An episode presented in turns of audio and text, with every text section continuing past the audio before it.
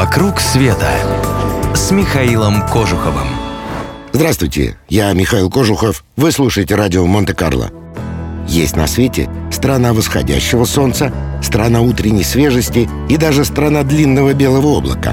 А есть ли страна парадоксов? Представьте себе, я нашел. Это Никарагуа. Таких парадоксов там я насчитал как минимум три. Землетрясение 73 -го года разрушило столицу Манагуа. Устояло лишь несколько зданий и кафедральный собор. Все остальное превратилось в пустырь. Но годы шли, и пустырь потихоньку зарос тем, чем положено зарастать большому городу. Новые кварталы, магазины, рынки и прочие необходимые человеку объекты. Но с тех пор, представьте себе, никому даже в голову не пришло дать имена новым улицам и номера домам. Если вы попробуете узнать у встречных дорогу, например, до отеля, получите в ответ что-то вроде «От госпиталя Монте-Испания полквартала в сторону озера» или «От ресторана Марсельеза один квартал на север, и вы там». Удивительно, но так же точно пишут адреса и на конвертах с письмами. Например, я сам видел. От того места, где раньше был дом Эреро, квартал наверх, налево, белая дверь.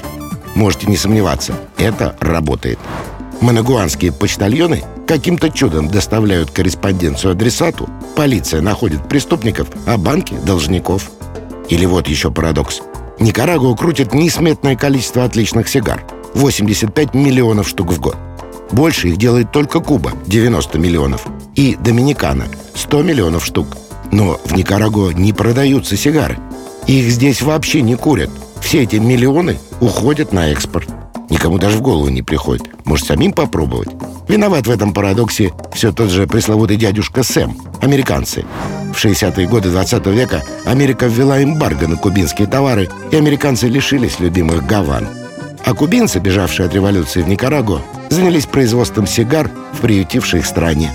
Здешние сигары не так знамениты, как кубинские, но никарагуанцы уверяют, что у них товар лучше – что будто бы социалистический метод производства не позволяет кубинцам должным образом выдерживать табак, который как вино. Чем старше, тем лучше. И, наконец, третий парадокс. Уже сто лет никарагуанцев кормят кофе. Только туризм с недавних пор приносит сопоставимые доходы в казну. Никарагуанский кофе, как и сигары, не так знаменит на мировых рынках, но производит его здесь очень много, и он входит безымянной частью во многие известные бренды.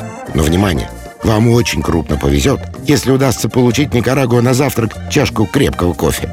Да они не умеют его варить, да и пить не очень любят. Представляете? Страна делает сигары, но их не курит.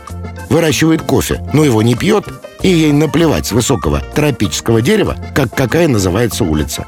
А вы все спрашиваете, мы похожи или мы все разные? Хотите все увидеть своими глазами? Тогда не теряйте времени. Поехали с нами. Весь мир с клубом путешествий Михаила Кожухова. mktravelclub.ru «Вокруг света» с Михаилом Кожуховым.